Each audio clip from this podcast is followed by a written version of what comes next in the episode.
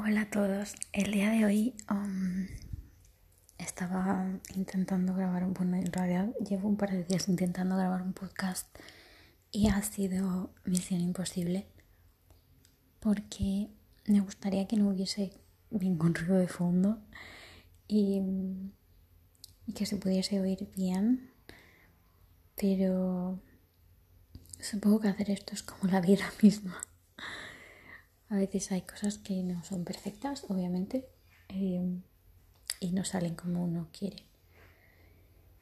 Y bueno, vivo al lado de una carpintería, así que es lo que hay.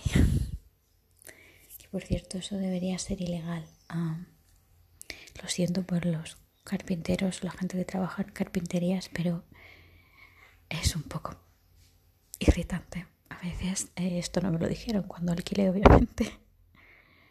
Pero en fin. Em, bueno, el día de hoy estaba pensando mucho eh, cuando me desperté, sobre todo, sobre varias cosas, pero sobre todo había una como que intentaba rondar mi, mi cabeza. Em, supongo que sobre todo porque cuando más intento no pensar en algo es cuando más pienso en algo. Y bueno, por cosas que están pasando en el mundo que todos sabréis y por cosas también personales que están pasando en mi familia.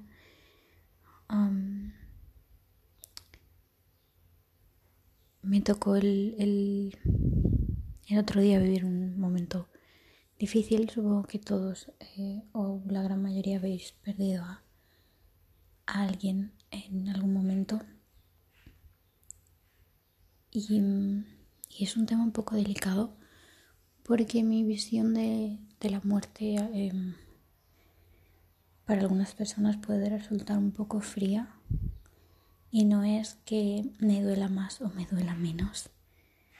Es simplemente que entiendo que, es una parte del ciclo de la vida y que todos vamos a pasar por eso. Eso no quita que piense que es horrible y, y que ojalá si no os ha tocado vivirlo no os toque en mucho tiempo, porque os tocará en algún momento. Y me cuesta un poco eh, a veces eso, como expresar lo que pienso realmente acerca de, de la muerte, porque siento que la gente es muy sensible, hay gente muy sensible con ese tema. Em, incluso en mi familia hay gente muy sensible con ese tema y a veces es un poco complicado si bien es cierto que las veces que he perdido a alguien ha sido una persona muy cercana y obviamente al principio pues cada uno pasa una serie de fases em, más o menos peores pero al final siempre he terminado en, en eso, en comprender que, que es la vida qué es lo que nos toca vivir a todos y, que aunque sea horrible, que no hay otra cosa que se pueda hacer. Entonces supongo que a lo largo del tiempo he ido pasando por las fases más rápido, no lo sé. es eso, no quiero sonar tampoco insensible o como si no me importase, porque no tiene nada que ver con eso, simplemente que entiendo que eso en la vida es un ciclo y creo que es una cosa que llevo a, muchos otros aspectos de, de la vida. Creo que todo en nuestra vida tiene un ciclo y muchas veces también entiendo que para poder avanzar, para poder crecer, para poder cambiar cosas que no nos gustan de nuestra vida, tenemos que terminar ciclos. ¿no? Lo típico de quemar puentes y todo eso que es como muy fácil decirlo muchas veces y y es muy difícil hacerlo en casi todas, pero realmente creo que es lo mejor.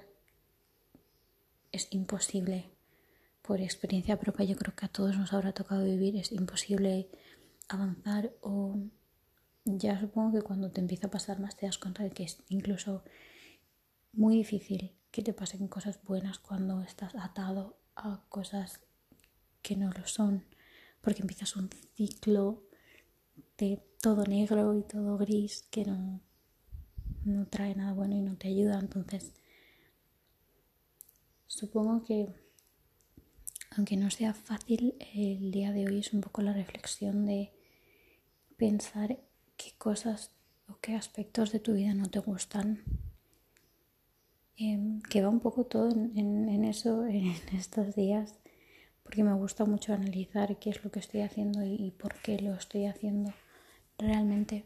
Supongo que por lo que conté el otro día que pasé una temporada de hacer muchas cosas que no quería hacer y ni siquiera era consciente de por qué las estaba haciendo. Era como que, bueno, hoy me toca esto y, pues hay que hacerlo y ya está. Y no me paraba a pensar un momento en realmente esto te está llenando de alguna forma.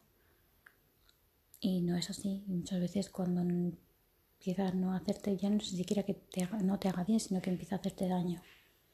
Entonces, yo sé que soltar es muy difícil porque Ojalá fuesen siempre cosas, pero en muchas ocasiones son personas. Son personas a las que les tienes mucho cariño, son personas de, tu entorno, incluso de tu familia. Y eso cuesta, cuesta mucho, pero es necesario. Yo al final del día lo que pienso es tenemos una vida.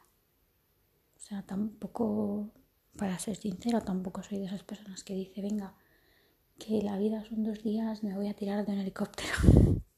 Ojalá me gustaría, pero, pero no, no lo veo en ese sentido o en ese extremo. A lo mejor para mí es un extremo, no lo sé. Tal vez para otra persona sea lo más normal de hacer todos los días o y, está acostumbrado y ya está.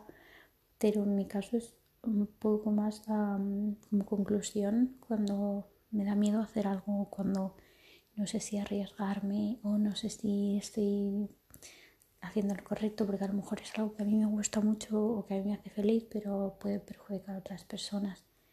Entonces al final del día es lo que pienso, solo tienes una vida.